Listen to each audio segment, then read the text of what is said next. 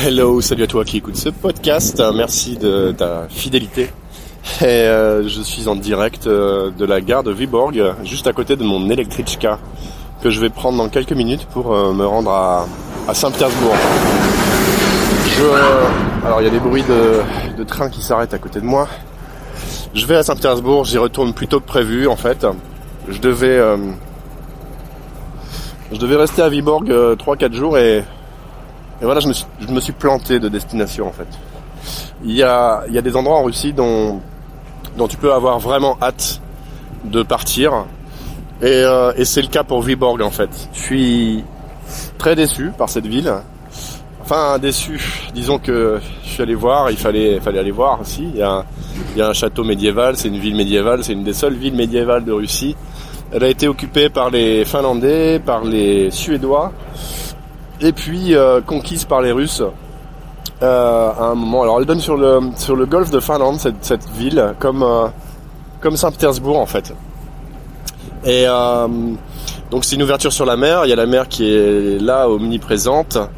Et qu'est-ce qui se passe dans cette ville en fait? Tout tout est planté de travers en fait je trouve ici. Ça donne une impression de de, de, de n'importe quoi en fait. C'est-à-dire qu'il y, a ce château euh, médiéval, enfin c'est pas un château, c'est une sorte de, forteresse. Il y a, euh, il y a, rien d'autre en fait. C'est-à-dire que euh, il y a, il y a trois, quatre cafés, il y a, il deux pubs, bon il y a quelques restaurants, mais il y a un parc ou deux, d'accord. Et oui, c'est certainement mieux en été parce que sur les plans d'eau, il doit y avoir quelques activités, il doit y avoir moyen de faire un peu de voile. Bon, voile, je sais pas, mais en tout cas un peu de bateau. Hum il y a sûrement des coins euh, dans la, dans la région, euh, un petit peu au-delà de la ville, à la campagne, qui, qui peuvent être sympas à, faire. Mais qu'est-ce qui se passe à Viborg en fait? Il y a plein de petits détails en fait qui m'ont qui m'ont un peu désespéré pour cette ville. Le, premier gros détail, c'est que bah déjà la vieille ville, il y a une vieille ville et une ville euh, moderne. Alors on ne peut pas appeler ça une ville moderne parce que c'est une ville soviétique qui s'est construite autour, donc c'est pas terrible. C'est des barres d'immeubles, ce genre de trucs. Mais la vieille ville est vraiment euh, dans un état de délabrement avancé et on voit que aucun effort n'a été fait ces 20 dernières années ou presque pas. Il y a, vraiment des bâtiments qui ont l'air fantastiques, qui, auraient pu être restaurés et qui sont juste en ruine. Alors il y a un côté esthétique pour prendre des photos, pour prendre des images, ça oui, on peut on peut se faire un petit safari photo dans le centre-ville. Mais clairement, c'est le genre de destination que je recommande pas, sauf si vous avez vraiment beaucoup de temps à, passer en Russie. Et euh, à la limite, pour une demi-journée, une journée en, safari photo, ça peut être ça peut être intéressant de, de, faire un petit tour, mais pas plus vraiment. Hmm. Alors quoi d'autre dans cette ville? Bah justement pas grand chose, j'ai trouvé que les gens étaient pas très marrants. En fait, euh, il y a pas mal d'endroits où en Russie on sent une énergie, on sent qu'il y a des gens qui se bougent, on sent qu'il y a des choses qui se passent. Et, euh, ici, euh, bah, rien du tout. C'est-à-dire que on, sent au contraire que les gens sont pas forcément désœuvrés, mais, on sent qu'il n'y a pas d'espoir ici. Il n'y a rien de, de très intéressant euh, à y faire. C'est un peu malheureux et, on retrouve ça à plein d'endroits. C'est-à-dire que mon hôtel, par exemple, enfin c'était pas un hôtel, c'est une sorte de, ça avait l'air beau comme ça sur le, site de réservation. En fait, c'est un endroit où euh, tu as des petites maisons en bois. C'est un petit peu en dehors de la ville. Et tu te dis, bon, bah, des petites maisons en bois, ça va être sympa. Il y a des arbres et tout. Ça peut être joli et tout ça. Et en fait, à l'arrivée, c'était très, très, très, très, très bizarre. Alors, je suis rentré dans la petite cabane en bois. Euh, en fait, c'est pas terrible, c'est, pas sale, mais c'est, c'est vraiment euh, un peu, un peu, un peu just quoi en termes de confort. Les lits étaient euh, très, très bizarrement foutus, construits en bois, probablement à la main par le patron à un moment donné. Et euh, bref, quand tu t'assois sur le lit, il y a ta tête qui touche le lit du dessus quand tu quand tu te lèves, il faut faire attention parce que t'as une as une espèce de poutre à droite, une poutre à gauche, et il faut se faufiler pour rentrer dans son lit. Il y a la télé qui est qui est installée euh, sur le mur côté oreiller, si bien que tu ne peux pas regarder la télé en fait. Et si tu te mets de l'autre côté, en fait, pour vraiment regarder la télé, tu es obligé de te mettre debout au milieu de la pièce. Euh, ou alors il y a une petite chaise, mais alors vraiment, euh, tu te dis mais pourquoi est-ce qu'ils ont mis une télé ici quoi? Et même si tu te mets dans l'autre sens sur ton lit, avec les poutres qui, euh, qui sont verticales pour tenir le lit du dessus, tu vois pas l'écran en fait. c'est juste et, des, détails comme ça en fait, il y en a des dizaines et des dizaines ici. Qu'est-ce que je peux te donner comme autre exemple? Bah je suis allé à la forteresse pour visiter un petit peu, je me suis dit je vais au moins faire euh, le petit musée, essayer de grimper dans la tour. Euh, au moins on a un point de vue sur la ville. Et j'ai même pas pu monter dans la tour, en fait c'était euh, c'était fermé. J'ai vu le, le musée par contre, et donc c'est un musée avec des vestiges moyenâgeux, l'histoire de la ville, des, des maquettes, l'histoire des, des, des, conquêtes finlandaises, norvégiennes, puis russes sous, sous Pierre le Grand. Et, euh, et franchement, mais euh, c'est très bizarre parce que dans ces vitrines, tu vois des, des bijoux en, en métal qui sont plutôt bien travaillés d'ailleurs, moyenâgeux, mais, mais bien travaillés. Tu te dis, mais il y avait plein de petits bijoux sympas. Il y avait aussi euh, un travail du métal pour les épées, pour les tous les outils qu'ils utilisaient à l'époque. Il y avait euh, des machines à calculer en, métal avec des mécanismes un peu à l'ancienne. Il y a il y a pas mal de choses en fait qui révèlent qu'ici il y a un moment où il y a eu un artisanat qui était quand même assez développé quoi. Et quand tu mets ça bout à bout avec euh, une partie de la flotte de Pierre le Grand qui était ici. Et en fait, il devait y avoir plein plein de métiers, euh, donc en, en 1700 et quelques, liés à la, marine, liés aux uniformes militaires, aux vêtements qu'ils faisaient eux-mêmes à l'époque, euh, à tous ces à tous ces bijoux, etc. Et, et à un moment, j'ai pas pu m'empêcher de penser, mais c'est quand même fou parce que on a presque l'impression que ce qu'on voit dans ce musée-là, en fait, ça révèle une époque où les choses étaient plus développées que maintenant. Maintenant, il se passe rien en fait ici. C'est le genre de ville où euh, toutes les technologies en fait viennent de l'étranger. Si par exemple on parle de, tout ce qui est télévision, électronique, etc. Évidemment, il n'y a rien de produit en Russie. Si on parle des voitures maintenant, tu vas évidemment trouver une ou deux Lada quelque par-ci par-là. Mais grosso modo, la plupart des véhicules viennent eux aussi soit d'Europe, soit du Japon ou, des États-Unis. Enfin, ça dépend.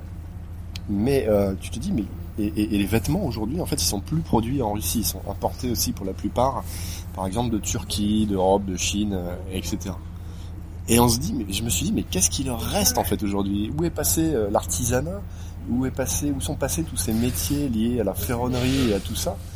Euh, et, vraiment, j'ai l'impression d'avoir passé un moment dans une ville déjà complètement abandonné par l'administration qui visiblement ne fait pas du tout son travail de restauration des bâtiments anciens alors qu'il y a un patrimoine historique ici.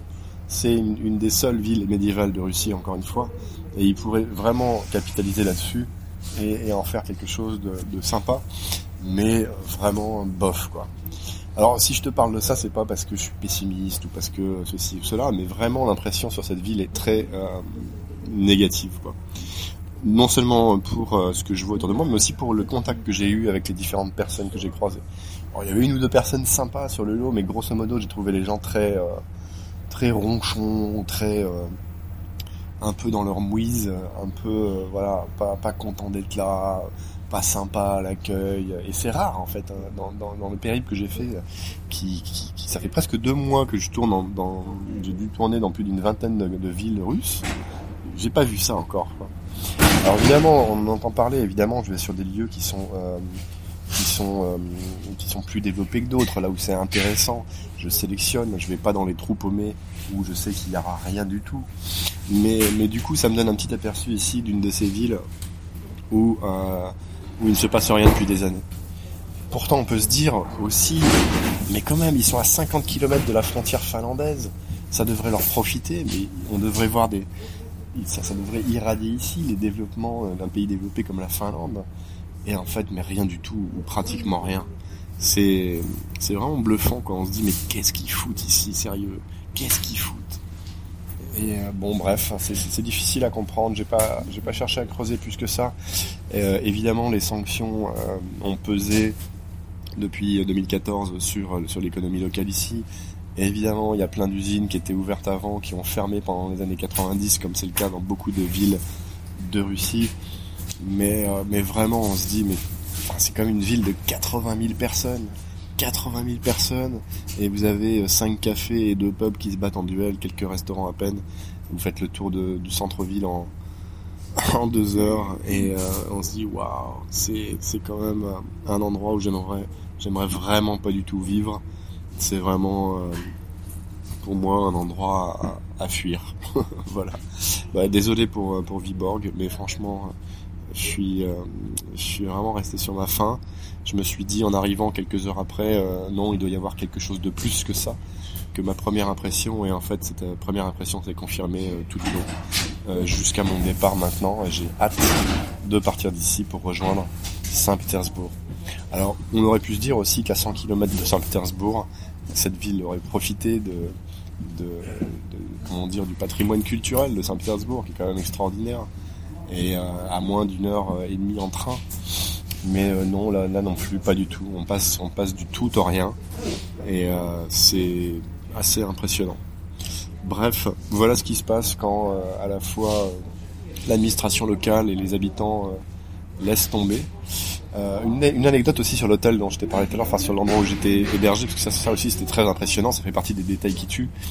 Mais voilà, on avait des espèces de cabanes en bois sur sur pilotis, donc surélevé, et il y avait un bruit de, continu de d'eau en fait qui coulait dehors, des bruits un petit peu étranges pendant la nuit. Alors c'est un peu en dehors de la ville. Hein.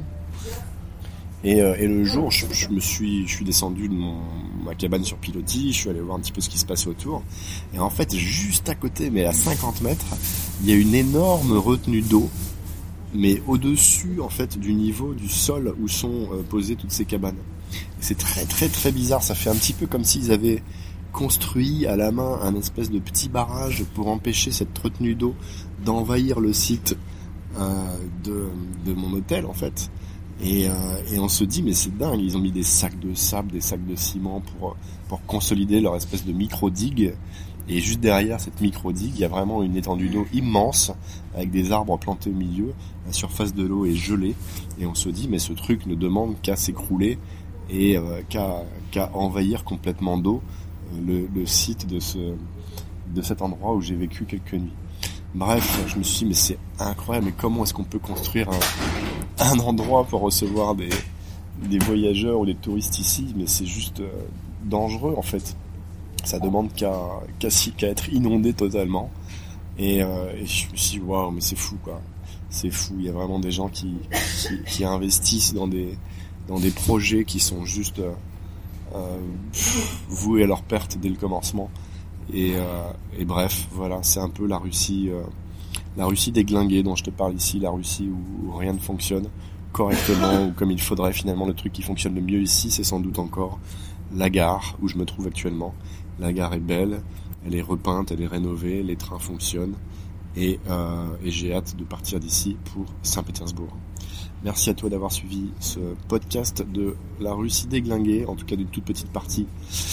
je te dis à très bientôt. Euh, merci de me laisser ton petit commentaire. On se retrouve euh, prochainement sur un nouveau podcast. Et puis en image, comme toujours, sur euh, YouTube et sur Instagram. Merci. Ciao.